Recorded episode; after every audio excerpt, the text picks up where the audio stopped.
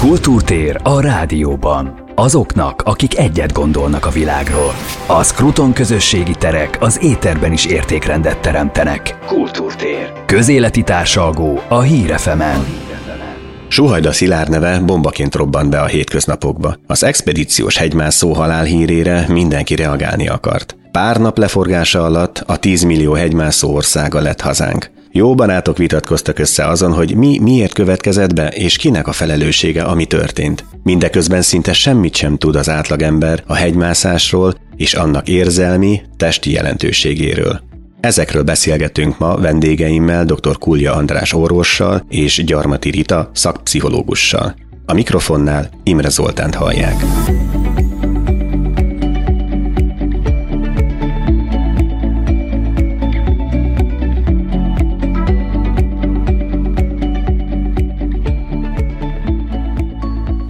Kedves András, mi történik az ember, az emberi szervezettel ilyen magaslatokban, amikor már fönn van, vagy fölfele kapaszkodik? Az emberi szervezet alapvetően a tengerszinthez közeli magassághoz alkalmazkodott. Ez azt jelenti, hogy ha e, az ember magasabbra megy 5000, 6000, 7000 méteres magasságba, akkor az egy, az egy hatalmas megterhelést jelent, sokként éri a szervezetet. E, erre az emberi test úgy reagál, hogy elkezd hevesebben verni a szív, felgyorsul a vérkeringés, megemelkedik a pulzusunk, elkezdünk szaporábban lélegezni. Ezek, ezeket hívjuk e, gyors adapciós mechanizmusoknak rövid idő alatt bekövetkeznek. Ezután következnek olyan mechanizmusok, amelyek lassabbak és, és további alkalmazkodást tesznek lehetővé. 5000 méter az a magasság, amihez egy tengerszint közeli ember alkalmazkodni tud, és azért térek így ki mindig, és, és tengerszint közeli vagy alföldi embereként hivatkozok magunkra, akik ugye tengerszinthez közel élünk, mert vannak olyan embercsoportok, akik egy kicsit genetikailag másképp vannak összerakva, alkalmazkodtak a magassághoz. És hogyha az ember eléri ezt a magasságot, ezt a, a 3-5 ezer méter, akkor ezen kívül elindulnak más folyamatok is. Például az, hogy gyorsabban lélegzünk, megváltozik a vérünknek a savbázis egyensúlya. Mivel több gyorsabb a légzésünk, hogy több oxigént kapjunk, ezáltal több széndiokszidot is lélegzünk ki, vagyis lúgos irányba tolódik el a vérünknek a, a, a savbázis háztartása, ami akár életveszélyes is lehet. Ez hosszú távon a vesénk tudja kompenzálni, illetve a vesében felszabadulnak olyan molekulák, az eritropoetin, ami arra serkenti a szervezetet, hogy több vörös vértestet termeljen, sűrűbbé válik a vérünk, ezt így szoktuk köznyelben mondani, és ez is azt segíti, hogy több oxigént tudjon szállítani, és abból a ritkább levegőből is biztosítani tudja az emberi szervezet számára a, a, az oxigénellátást, az érrendszer, a légzőrendszer. Viszont ahogy magasabbra megyünk 5000 méter fölé, ezek az adaptációs mechanizmusok hosszú távon már nem működnek, és, és itt kezdődik a, igazán a magaslati betegség, aminek viszont rengeteg olyan aspektusa van, ami akár a döntéshozatalt befolyásolja, akár a fizikai teljesítőképességet. És akkor át is adnám a szót Ritának, hiszen ha a döntéshozatalról van szó, akkor abban az esetben, amikor az embernek a szervezete már mondjuk úgy, hogy az alkalmazkodás miatt gyengébben a, a, a, a, a működik, vagy legalábbis az ember úgy hiszi, hogy az megfelelően működik, mert itt most itt másfajta tudatállapotról is van szó. Ez mit is jelent ez a fajta tudatállapot, ami már egy, ott is talán egy leépülés történhet? Tehát Rita, yes. Ez egy nagyon fontos dolog, amiről most beszélünk, és ugye, ahogy András mondta, hogy sok kéri a szervezetet, ugye az orvoslásban is és a pszichológiában is azt mondjuk, hogy holisztikus szemléletet követünk az ember működésével kapcsolatban, ami azt jelenti, hogy a test a lélek, és a lélek a test nélkül nem működhet, tehát mind a kettő hatással van egymásra. Ez egy abszolút módosult tudatállapot, amiről mi beszélünk, és elég abba belegondolni, hogyha mondjuk egy osztályteremben, amikor a tanárnő tartja az órát, és a gyerekek elkezdenek ásítozni, ugye ott ugyanerről az oxigénhiányos állapotról van szó, nyilván nem ilyen mértékűről, de akkor van az, hogy nyissuk ki az ablakot. Tehát, hogyha csökken az oxigén mennyisége, akkor elkezdünk fáradni. Ez egy szerintem egy nagyon jó hétköznapi példa erre. De hogyha mondjuk tovább mennék egy szenvedélybetegségre, az történik, hogy az oxigén helyett valami más kerül a véráramba, az körülbelül ugyanolyan, mint hogyha nem elég oxigén, vagy valami más kerülne oda. Ugye itt ebben a magaslati betegségben akár a halucináció is előfordulhat, vagy bármi olyan ö, reakció a szervezet részéről, ami, ami ö, meghatározza azt, hogy én milyen tudatállapotban vagyok, a tudatállapotom meghatározza azt, hogy hogy működöm, a működésem meghatározza azt, hogy mit látok, hogy hogy tudom magam tartani a célhoz, úgyhogy ez mindenképpen nagyon veszélyes helyzet lehet valószínűleg. Egyébként visszatérve rá, milyen veszélyeket rejt az a 8000 méter, tehát ez az agyödéma, ugye hát ez ilyen dolog is megjelenik, tehát ez teljes leépülést is jelent, a, a pár szóban tudnál erről is beszélni. Ebben a magasságban az emberi test lényegében a túlélését küzd. Akkor is, hogyha nem végez semmilyen fizikai tevékenységet az adott személy, hanem csak egy helyben áll, akkor is küzd a szervezete, mert az alapvető biológiai funkciók ellátásához sem elegendő az az oxigén, amihez a sejtek jutnak. És ugye említettem, hogy gyorsabbá válik a, szívverés, megemelkedik a vérnyomás. Ilyenkor az oxigén hiány hatására az ereknek a tágassága is megváltozik. Vannak olyan erek, amelyek összeszűkülnek, vannak, amelyek jobban kitágulnak, és az agyban például jelentős változás áll be az artériák és a vénák állapotában, a nyomás viszonyokban, és ez a nyomás áttevődik a köztük lévő hajszálerekre, aminek hatására egyre több folyadék lép ki a kapillárisoknak, hajszálereknek a falán, a, a sejtközti térbe. És ez duzzanathoz vezet. Ez következik be, amikor ugye lábszárodémáról, lábszárdagadásról beszélünk, csak a különbség, jelentős különbség az sajnos az, hogy míg a lábszárunknak van hova megduzzadnia, addig az agy az egy zárt térben található, és, és ahogy megduzzad, úgy egyre nagyobb nyomás éri az agyat, és ez viszont már közvetlenül hatással van az idegrendszer működésére. Akár a döntéshozatali központunkra, akár a látókéregre is áttevődhet ez a nyomás. Ugye a nyomásfokozódásnak a legvégső állapota az a beékelődés, amikor lényegében az agytörzs is megduzzad, és nem tud hova tágulni ugye a, a szövet, és a légzésért felelős funkciók is és leállnak. Itt a hegymászóknál ugye nem feltétlenül ez az, ami a, ez a végzetes állapotot előidézi. Ugye ott már a, a gondolkodásnak a megváltozása az alacsonyabb oxigén szint hatására is bekövetkezik, és erre tevődik még rá akár az agyi nyomásfokozódás, és, és ezen kívül pedig nagyon hideg van, mínusz 20 fok van körülbelül a külvilágban, és ez a sok együttes tényező vezet ahhoz, hogy nem biztos, hogy megfelelően tud koncentrálni az adott személy, nem megfelelően tud erőt kifejteni, vagy egyáltalán nem tud-e erőt kifejteni, és hogy megfelelő döntéseket tud-e hozni ebben a helyzetben, és és itt sajnos az, hogy mentálisan mennyire felkészült valaki, az, az nem biztos, hogy, hogy elegendő ehhez, és talán így, amit látunk a közösségi médiában, a kommentelők, ezt, ezt nem veszik figyelembe, hogy itt nem arról van szó, hogy valaki most ö, ö, rossz döntést akar hozni, hanem arról van szó, hogy abban a helyzetben lehet, hogy már nem tud jó döntést hozni.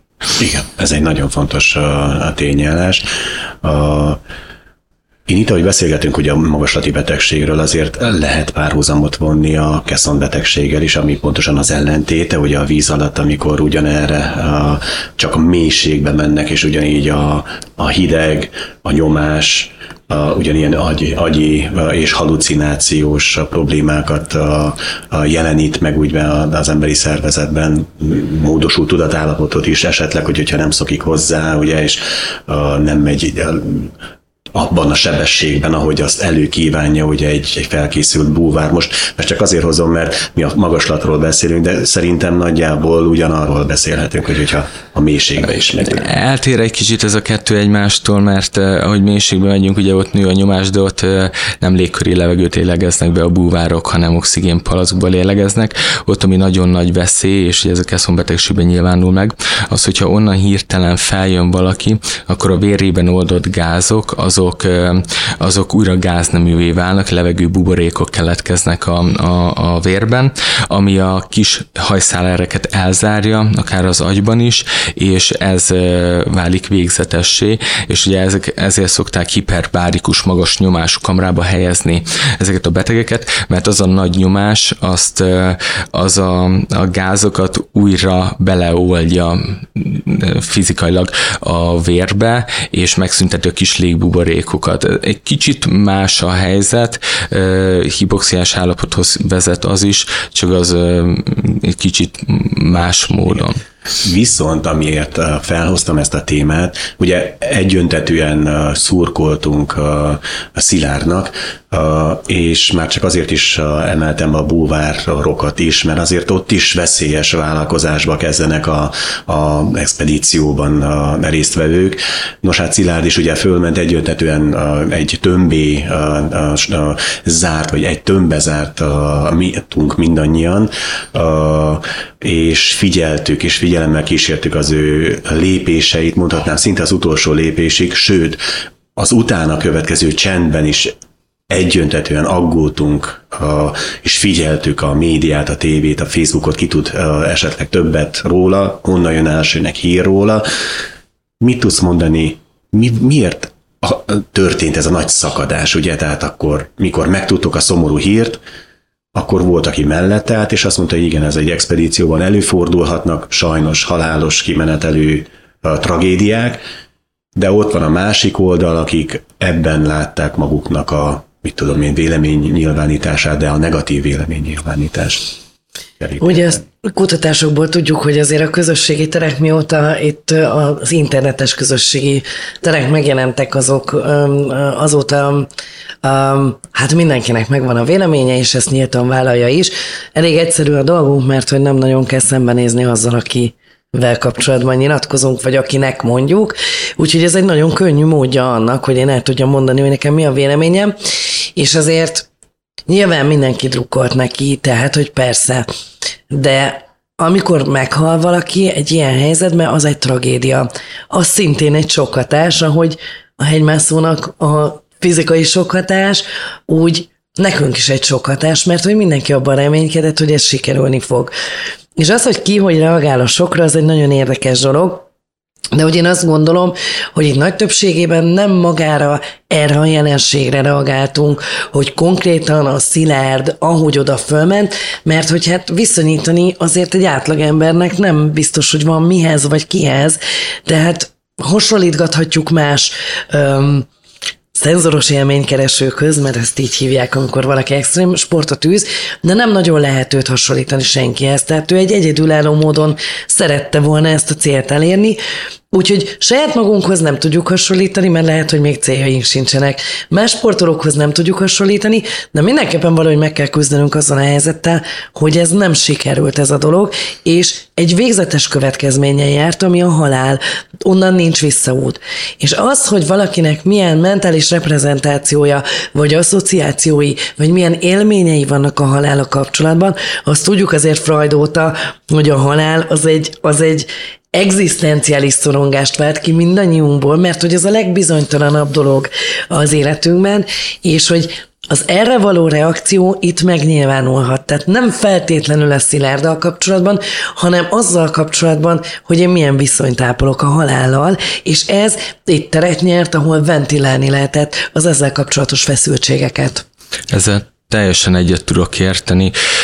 A mai világban főleg, amikor mindent, a játékokat újra lehet kezdeni, mindent szinte újra lehet építeni, az ember számára a halál az egyre távolibbá és egyre félelmetesebbé vált. 1900-on a Magyarországon a várható élettartam az 37 és fél év volt, és a megszületett csecsemőknek az a 25 a meghalt egy éves kora előtt.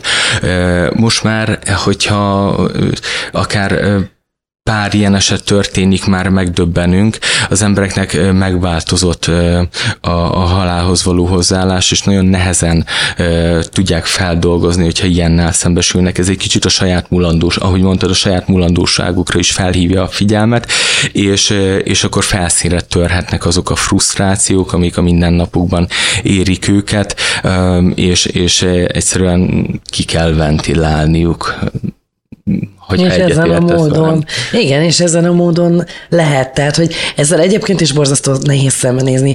Tehát az én klienseim, vagy éppen most olvasok egy könyvet egyébként, ahol szintén a mulandóságról van szó, és olyan terápiás történeteket mutat be, amik egy teljesen más ö, tünetből indulva eljut velük odáig ez a pszichiáter, hogy nem lehet, hogy itt alapvetően a mulandóságról van szó. És nagyon sokszor kiderül, hogy valóban a saját kapcsolatom, az ember kapcsolata, pláne a Covid ugye hozzátette ehhez, hogy, hogy az én kapcsolatom a halállal. És hogy itt nem kell ezt felvállalnom, hogy elmegyek egy pszichológushoz, pszichiáterhez, orvoshoz, ahol nekem szembe kell néznem ezzel, hanem ezen a platformon én itt tudok ventilálni ezzel kapcsolatban. Úgyhogy valószínűleg ez történhetett. Ebben nekem személyes tapasztalatom is volt, hogyha megengeded.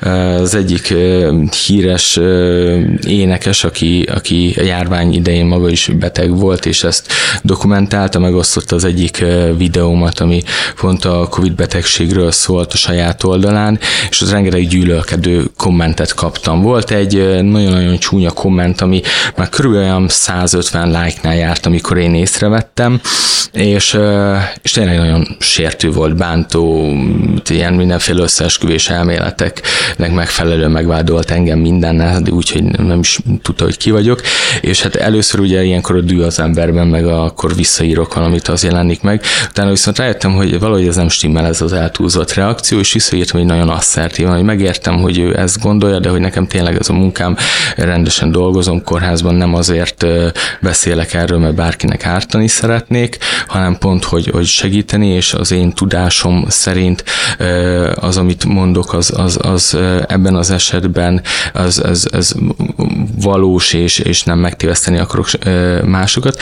És erre még, még kommentelt egy, egy durvát, de kevésbé durvát, amire én szintén visszaírtam, mert tényleg látszott az enyhülés, és a legnagyobb döbbenetemre, úgy, hogy már 400 like-nál járt ez a komment, de rám írt a chatben privát üzenetet küldött, hogy elnézést kér, ő, ő teljesen más gondolt rólam, és, és törli a kommentet és hogy teljesen én is meglepődtem, és valószínűleg ott, ott tényleg, amit, amit szoktunk beszélni a közösségi médiában, hogy a belső frusztrációt olyan könnyű így kiadni, és valószínűleg neki is volt, lehet, hogy volt egy rossz élménye, akár egy, egy orvossal, vagy, vagy, vagy éppen a családban volt valami olyan, vagy, vagy az élet más területén, meglátta azt a videót, betriggerelte őt, és akkor ezt így a, a belső indulatát így egyszerűen így rámöntötte.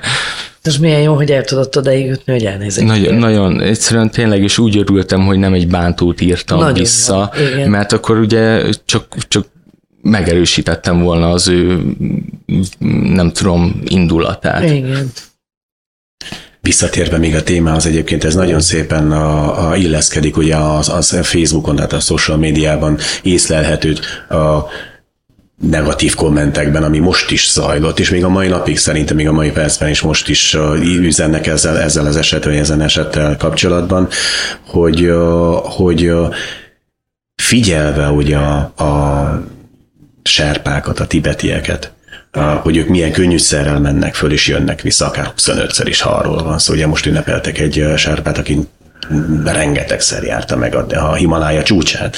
Hogy mi a különbség, ugye mi itt, akik itt élünk, meg azok között, akik, ha már hasonlítgatunk, azok között, akik ott élnek, és akár ilyen könnyűszerrel felszaladnak a most idézőjelben mondom, de könnyűszerrel felszaladnak esetleg a Himalája csúcsára. Az ő esetükben egy, egy evolúciós változást eh, látunk.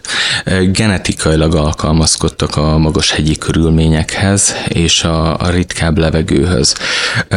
Amikor a, a kutatók elkezdték vizsgálni a serpákat, akkor nagyon meglepődtek, mert eh, egy átlagos ember úgy alkalmazkodik a, a magaslati körülményekhez, hogy ugye sűrűbbé válik a vére, megnő az oxigén szállító vörösvértesteknek a száma, hogy erről korábban is beszéltünk, míg a serpáknál azt találták, hogy ez valahogy nem így történik, alacsonyabb volt a vörösvértes számuk, mint, a, mint az alföldi embereknek, és nem is értették, mert akkor ez azt, jelen, azt kellett volna, jelentse, hogy, hogy oxigén hiányosabb állapotban vannak, és hogy tovább vizsgálták őket, kiderült, hogy, hogy ugye olyan dolgok is kiderültek, ami viszont várható volt, nagyobb a tüdőkapacitásuk, szaporább légzésük, az izmaiknak sokkal jobb a vérellátása, a hajszállerekkel jobban át vannak szőve az izmok, viszont a, a, azt is találták, hogy a sejtek energia termeléséért felelős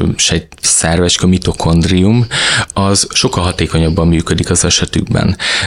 Sokkal jobban képes energiát termelni, mert mint úgy, hogy, hogy oxigént sokkal hatékonyabban használja fel, sőt, még egy olyan anyagcsere változást is megfigyeltek a körükben, ami aminek hatására, hogyha oxigén hiányos állapotba kerülnek, akkor a szervezetük automatikusan ö, zsírégetésről, ami egy átlagos embernél az alap energiát biztosítja, ők szinte teljesen szénhidrát égetés állnak át, mert az oxigén felhasználás szempontjából hatékonyabb, magasabb az antioxidáns védelmük is, mm, azoknak az enzimeknek és különböző egyéb molekuláknak a szintje, ami védi őket a, a, a szabad gyököktől, illetve az ereik is másképp reagálnak az oxigén hiányra, nem úgy, mint egy átlagos embernek.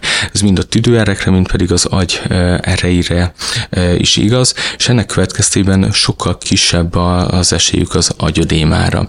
Egyébként én itt most megjegyeznék valamit, ami, amivel átadnám ugye a, a, a hegymászó kötelet Rita felé. Lehetséges-e az, hogy mind a testi felépítésük, most a himalái emberekről beszélek, vagy a magaslati létformában létező közösségekről, hogy, hogy a mentális, mondjam úgy, hogy a, a kulturális, a, a örökség, amiben felnőnek, most a Himaláját veszem például, példának, amiben benne van a meditáció, amiben benne van a, a, a, a jóval nyugodtabb gondolkodás, a jóval nyugodtabb családi közösség. Valóban a, a, a földművelés, ha olyan helyet élnek, ahol még azt meg lehet, vagy a, az állatoknak a, a tenyésztés egy a jakkokról, vagy bármi, az a stressz, ami őket írja, az nem olyan fajta stressz. Jóval korábban és jóval könnyebben tudják feloldani a, mentális problémáikat is, segíti hozzá ahhoz, hogy a szervezetük is olyan jól működjön. Tehát itt szerintem még a mentális helyzetük is talán pontra jó, jóval magasabb szinten áll, mint a miénk. Most ezt azért mondom, mert mikor egy hegymászó felmegy, akkor jóval erősebb stressz éri a, a, a célnek a, a, az elérése, a szívműködése, a, valóban az izgalom, ami őt, őt abban az időben a, a, a, átáramolja, mondjam, hogy betakarja, míg egy cserpánál ez ilyen egyszerű, mert neki ez, ez, ez csak úgy jön, hiszen neki, neki az van, ő tudja, hogy ő, ő egy olyan közösségben, ahol ez hozzászokott, mentálisan sokkal jobban fel van készülve, létezhet egy ilyesmi is. Ez szerintem egy nagyon érdekes kérdés, amit most veszegetünk, mert hogy ugye a norma az egy olyan fontos kérdés, nem, hogy mi az, hogy normális, kinek mi a normális. Tehát, hogy amikor a pszichológiáról beszélünk, akkor honnantól kezdődik az, hogy valaki narcisztikus, honnantól kezdődik az, hogy valaki depressziós, és hogyha most a mentális betegségektől eltekintünk, hanem mondjuk csak az embert nézzük a saját kontextusában, és mondjuk azt nézzük, hogy ki honnan jött, ugye, hogy ezt szokták így mondani. Tehát, hogy nyilván egy most ezt a példát hozom, egy mély szegénységből jövő gyerek, vagy egy nem tudom, rózsadombon született gyerek között, ugye már más a dobbantó, amiről ő indul, ami nem, nem túl jó, de mégis, hogyha ezt nézzük, akkor kultúrában is van különbség. Ugye nyilván nem mindegy, hogy milyen kultúrájú, vagy milyen vallású vagyok. És ugye pont a buddhizmusról tudjuk azt, hát akár a tudatos jelenlétnek az egyik legfontosabb mindfulness, mai meditációs technikának.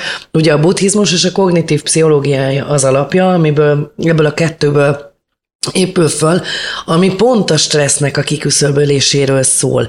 Ö, nyilván az, hogy most a serpákról beszélünk, akik ebben a közegben szocializálódtak, és valóban, hát mihez képest éri őket sok stressz, vagy kevés stressz, mert minket mihez képest ér sok stressz, vagy kevés. Ami még fontos itt, hogy oké, okay, hogy mennyi a stressz, de hogy én azt hogy dolgozom föl? Ebben azért vannak egyéni különbségek, és mondjuk, hogyha most az én generációmat nézem, akkor a mai fiatalokat iszonyúan sajnálom, mert annyira sok lehetőség és annyira sok inger éri őket, hogy alapvetően, ahogy így a serpáknak az evolúciós fejlődésükről, vagy a genetikai fejlődésekről beszélünk, ugyanígy a mi gyerekeinknek is valamilyen szinten alkalmazkodni kell, hogyha bent akarnak maradni abba a szocializációs közegbe, ami most működik. Tehát, hogyha ennek fényében megvizsgáljuk a dolgot, akkor ugye a serpák nem csúcsot akaroknak hódítani, hanem nekik az a hétköznapi programjuk, hogy föl ne mennek. Tehát ez már ugye a stresszt kiküszöböli, de az, hogy ők milyen mentális állapotban vannak, és a vallást egyébként nem hagynám ki ebből, mert ez egy nagyon fontos dolog. Ilyen kutatások is láttak már napvilágot, hogy a vallásos embereknek mindig van egy kapaszkodójuk. Tehát amikor azt érzik, hogy elveszítették az összes kontrollt, amit ők tudtak beletenni bármibe, egyébként pont a halálról beszéltünk az előbb, és ilyen kutatást is olvastam, hogy hogy mielőtt meghal valaki, azt mondja, hogy édes jó Istenem segíts, úgy, nem is volt vallásos életében. És a buddhizmus egy erős vallás, ahol ugye az alázat, akár az újjászületés benne van, tehát egy teljesen más uh, mentális térben működnek ők, és én talán még azt is gondolom, és ugye itt azért kiderült, hogy a Szilárnak az egy, ö, olvastam egy cikkben, hogy az egy borzasztó nagy nehézség, amiben az ember bele se gondol így kívülről, hogy egyedül ment. Nem volt, aki támogassa, és az ember társas lény. És ez egy borzasztó nagy még egy plusz stressz, ami ráülhet, mert nem tud ventilálni, nem tudja mondani, nem tud kiből erőt meríteni, és hogyha ezeket a társaságokat vagy kultúrákat megnézzük, mint például a serpek, akik sokkal inkább együttműködőek, nem individualista társadalomról beszélünk, hanem olyanokról, akik egymást segítik, és mindig együtt vannak, és ez is erősíti őket. Úgyhogy ez és a szervezeti változásuk, vagy ez a genetikai mm, alkalmazkodásuk, így azt gondolom, hogy egy nagyon erős néppé teheti őket, igen. Igen. Uh, én is így, így érzem, mert uh, hogyha, hogyha vallásosságot is figyeljük, uh,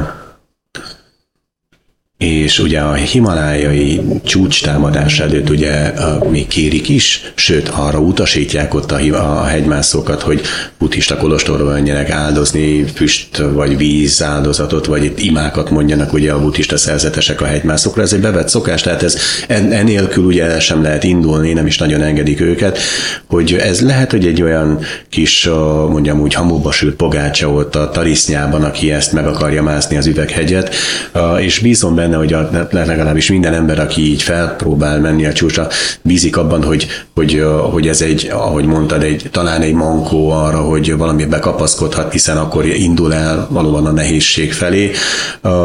Úgyhogy, ahogy mondod, valóban én is úgy érzem, hogy a vallásosság az nagyon fontos. Most attól függ, hogy mennyire ülteti el azt a magot a lelkében vagy a tudatában, hogy az ott, ott megjelenjen abban a pontban, amikor ő neki, neki döntenie kell.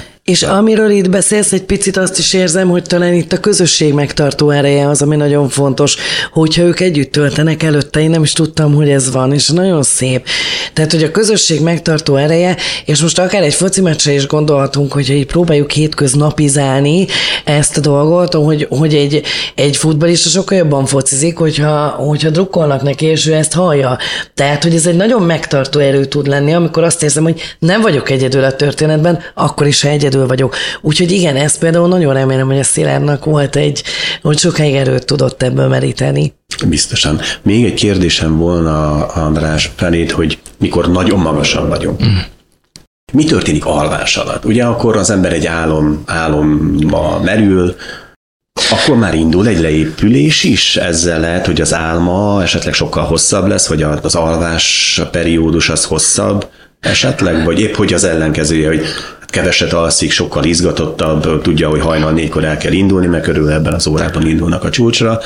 Biztosan benne egy izgatottság is, és itt visszakapcsolódnék, hogy igen, a mentális a mindset az, az, az nagyon sokat számít ilyen helyzetekben, és azt is látjuk, hogy egy súlyos betegségben a, a hit maga az mennyi erőt ö, tud adni, és, ö, és eleve a hit az, az, az ugye nyugtató hatással is bír, és, és csökkenti a stressz hormonoknak a szintjét.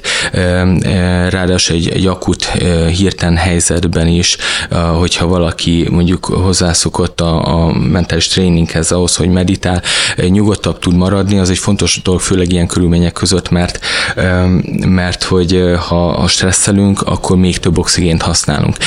És itt nagyon kevés az oxigén, ráadásul az alvás során sem tudunk pihenni, mert, mert ebben a magasságban, amit halálzónában hívnak, ott, ott minden perc megterhelést jelent az ember számára. És hiába próbál pihenni, aludni, akkor is oxigén hiányban van, a sejtek nem tudnak megfelelően energiát termelni, elkezdenek a fehérjék leépülni, az izomszövet elkezd leépülni, nagyon sok negatív változás megy, hiszen azt érzi a szervezet, ez olyan, mint egy nagyon súlyos betegség, akár egy életveszélyes állapot, ráadásul, hogyha megnézzük a véroxigén értékeiket, akkor, akkor tényleg közel állnak ahhoz.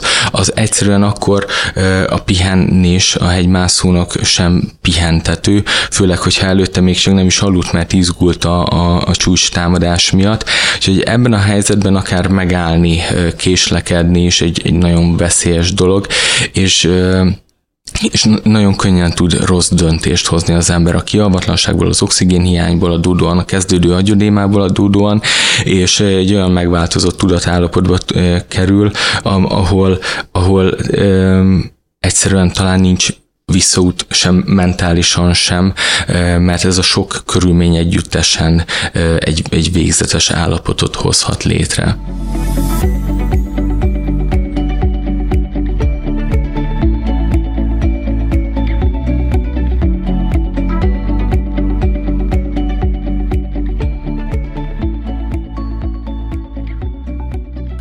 sportról beszélünk. Tehát, hogyha úgy gondoljuk, hogy akár ez egy sport, ami több, mint egy sport egyébként, hiszen függőséget okoz. Tehát itt most függőségekről beszélünk. Tudsz erről egy pár szót mondani, hogy milyen az, amikor valaki függővé válik, most hegymászóról beszélve, függővé válik az ő, az ő mit tudom, az expedíciójának eléréséhez, vagy, vagy, vagy egyszerűen az, hogy megmásza, és, vagy egyszerűen a hegymászáshoz. Szerintem azért egy nagyon érdekes dolog, mert hogyha azt a szót használjuk, hogy szenvedély, és megnézzük, hogy miből áll ez a szó, úgy kezdődik ez a szó, hogy szenved. És hogy ez mennyire érdekes, hogy Csíkszentmihalyi Mihály, aki egyébként egy amerikai pszichiáter, Erdélyből származik, ő ugye a flow állapotával foglalkozott, ami szintén egy tudatmódosult állapot, és hogy ő egy picit erre uh, utalt, amikor azt mondtam, hogy egy, ha egy célt el akarunk érni az életünkben, akkor annak mindig egy picit magasabbnak kell lennie annál, mint amit el tudunk képzelni, hogy meg tudjuk tenni. Tehát ha úgy nézzük, akkor valahol nekünk szenvednünk kell azért, hogy azt a célt el tudjuk érni. Mert ha nem kell érte szenvedni, akkor nem jár olyan jutalommal. Úgyhogy ez egy, ez egy borzasztó nehéz a hétköznapi embernek megérteni azt, hogy itt miről van szó. Ezek az emberek, tehát ilyen, hogy adrenalin függőség azért a DSM-5-ben nincs. Tehát én nem tudok Igen. róla, viszont olyan van, hogy szenzoros élménykeresés. Tudjuk kutatásokból, hogyha az agykutatásokra gondolunk, hogy a jutalmazási központban vannak különbségek. Van, akinek egy, nem tudom, én magamat szoktam például felhozni, nagyon szeretek takarítani, és amikor hétvégén az egész lakás szép, megfőztem kétféle ennivalót, és mindent kimostam, én olyan boldog tudok lenni, hogy na most erre így valaki ezt meghallgatja, és azt mondja, hogy normális vagy. És az a helyzet, hogy ez engem tökéletesen boldogá tesz. Fogadjuk el azt, hogy a színárdot pedig ezt tette boldoggá, hogy ő fölmenjen oda. És valóban pont a jutalmazás miatt történik az, hogy ez egy függőség irányába elindulhat, mert ő minél magasabb célokat, minél előrébb jutva elér, annál több jutalmat kap. És mindig meg kell emelni ezt a célt. De nem kell, hogy elmenjünk a egymászásig, mert elmehetünk akár egy olyan alapdologig is, ami nem feltétlenül egy szenzoros élménykereséssel jár együtt. Úgyhogy mindenki maga tudja, de célok nélkül nem nagyon érdemes élni, nem biztos, hogy ilyen veszélyes célokra gondolunk, de hogy érdemes célokat kitűzni magunknak és ahhoz, hogy a célokat elérjük, a testünk is megfelelő felkészültséggel kell legyen megáldva, mondja mi. Mi kell ahhoz, tehát, hogy mire kell figyeljen egy sportoló, vagy akár egy expedícióba utazó, hogy, hogy mik azok a jelek, ami, ami esetleg testileg azt mondja, hogy én, én még ezen kell dolgozzak ahhoz, hogy én elérjem a célem, hiszen még, még nem vagyok felkészülve. Ez egy nagyon nehéz kérdés, és és ezért is dolgoznak a sportok edzőkkel, mert saját magunkat sokszor nem vagyunk képesek teljesen racionálisan látni a saját lehetőségünket. Vannak olyanok, akik alulbecsülik a saját képességeiket, vannak, akik túlbecsülik. Ez egy, ez egy nagyon nehéz kérdés, és általában egy külső szemlélő az tud abban segíteni, hogy megfelelő legyen a felkészülése. Szilárd is, én úgy tudom, hogy csapatban edzővel készült erre a csúcs támadásra, és mindenkinél egyénileg változik, hogy pontosan hogyan tud egy ilyen nehéz fizikai megterhelésre készülni, állóképességet fejleszteni, ez tényleg szinte egy ilyen olimpiai szintű állóképességi sportnak felel meg egy, egy ilyen csúcsnak, vagy akár csak ehhez közeli csúcsnak a, a megmászása. Ez egy nagyon összetett dolog, mentálisan is fel kell rá készülni. Az aklimatizációs táborok is azért vannak, annak, hogy egyfelől testileg, amennyire tud egy agy síksági embernek a szervezete alkalmazkodni, annyira alkalmazkodjon, de egyben egy mentális felkészülési időt is nyújtson a, a mászók számára. Én azzal teljesen egyetértek, hogy ez külső szemlélőnek, vagy akár ugye a monitor mögül megítélni, hogy ez, e, e, ezt a helyzetet ezt szerintem nem lehet megítélni. Egyfelől azért, mert tényleg a társadalmunkban nagyon sokféle ember emberek vannak, ettől működik a társadalmunk, hogy nem mindannyian ugyanazt szeretjük és ugyanazt csináljuk, és ez, ez alapján értékítéletet hozni egy másik ember életéről, döntéseiről, nem hiszem, hogy helyes, főleg ebben a formában nem, nem helyes és etikus.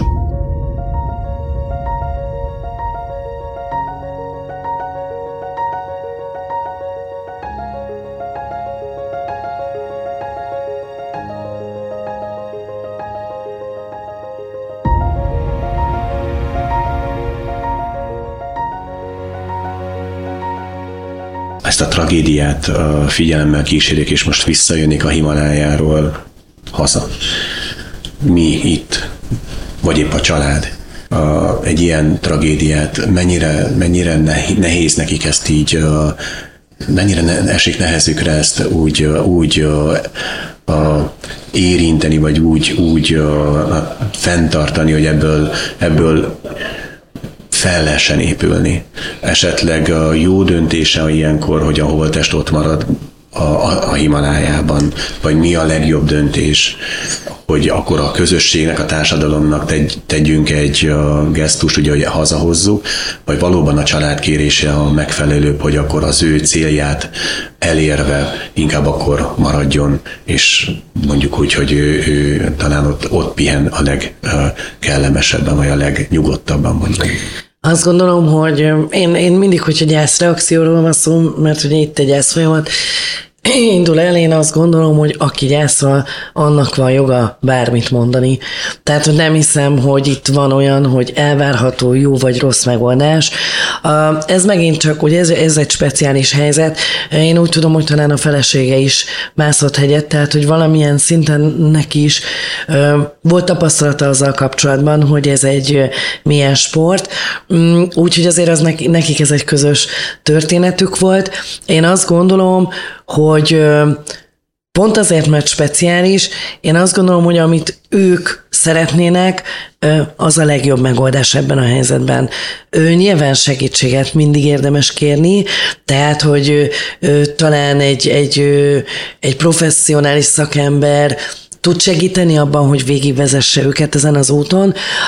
Az, hogy hol helyezik el a holttestet, ez nagyon sok mindentől függhet, hogy mert a szertartások nagyon fontosak, például egy halál esetén, hogy könnyebben meg tudjunk birkozni ezzel, hogy, hogy nem jön vissza az a valaki, de hogyha az ő szertartások, ők ezt meg tudják csinálni, esetleg a holttest nélkül, és hogy az ő felesége vagy a családja úgy érzi, hogy akkor Szilárd maradjon ott, ahol egyébként, ahova vágyott, és ettől lesznek ők nyugodtabbak, akkor én azt gondolom, hogy minden, minden megoldás egy lehetséges jó válasz arra, hogy nekik minden könnyebb legyen ez a helyzet, ami biztos, hogy a kommentelők nem könnyítik meg ezt a helyzetet, és hogyha én a családnak adhatnék tanácsot, bár nem tisztem, nem feladatom, de ha adhatnék, én azt a tanácsot adnám, hogy ne olvassák a kommenteket.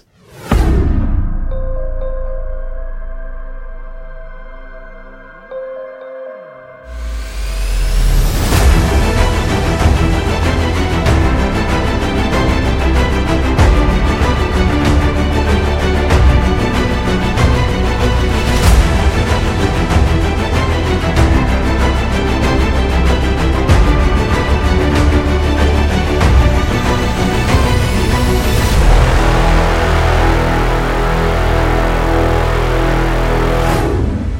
Talán örök rejté marad, mi történt Suhajda Szilárddal. Miközben mindenki csak találgat, ellentmondásos hírek érkeznek a hegymászó sátrának és felszerelésének helyéről. Az első információk szerint 7950 méteren találták meg a sátrát. A legfrissebb hírek szerint azonban egy serpa hétfő reggelre viradóra 6500 méteren találta meg Suhajda Jackiét és sátrát. Szilárd május 21-én oxigénpalack és serpák segítsége nélkül indult el, hogy megmássza a föld legmagasabb hegycsúcsát. Három nappal később eltűnt. Egy másik expedíció serpája 8780 méteren látta őt utoljára életben. Május 26-ától napokon keresztül kereste egy mentőcsapat. Mégsem találták meg. Családja később leállította a keresést, és úgy döntött, hogy a hegymászó teste a hegyen marad. Suhajda Szilárd 40 éves volt.